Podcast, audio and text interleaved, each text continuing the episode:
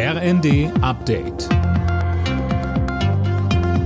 Stündlich neu. Auf den Punkt informiert. Ich bin Anna Löwer. Guten Morgen.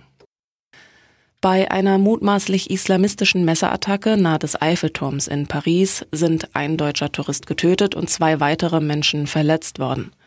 Der mutmaßliche Angreifer wurde festgenommen. Er soll bei der Tat Alu Akbar, Gott ist groß, gerufen haben. Nach Angaben der Polizei soll es sich bei ihm um einen Franzosen mit psychischen Problemen handeln, der den Behörden als radikaler Islamist bekannt war. Er habe angegeben, es nicht ertragen zu können, dass Muslime in der Welt getötet würden. Der Wintereinbruch sorgt in weiten Teilen Süddeutschlands weiter für Probleme. Besonders in Bayern gibt es Einschränkungen. Mehr von Imme Kasten. Ja, der Bahnverkehr ist durch die Schneemassen nach wie vor ausgebremst. Bis Montag wird es wohl Probleme geben. Damit rechnet die Bahn.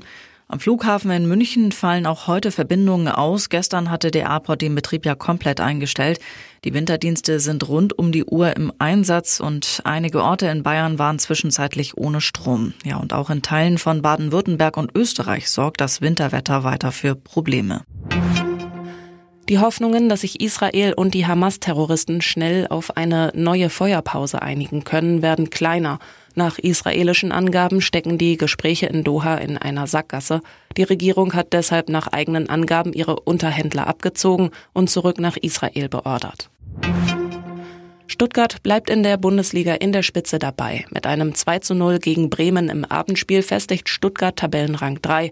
Leipzig ist nach einem 2 zu 1 gegen Heidenheim vorerst Vierter. Außerdem spielten Mönchengladbach Hoffenheim 2 zu 1 und Bochum Wolfsburg 3 zu 1. Alle Nachrichten auf rnd.de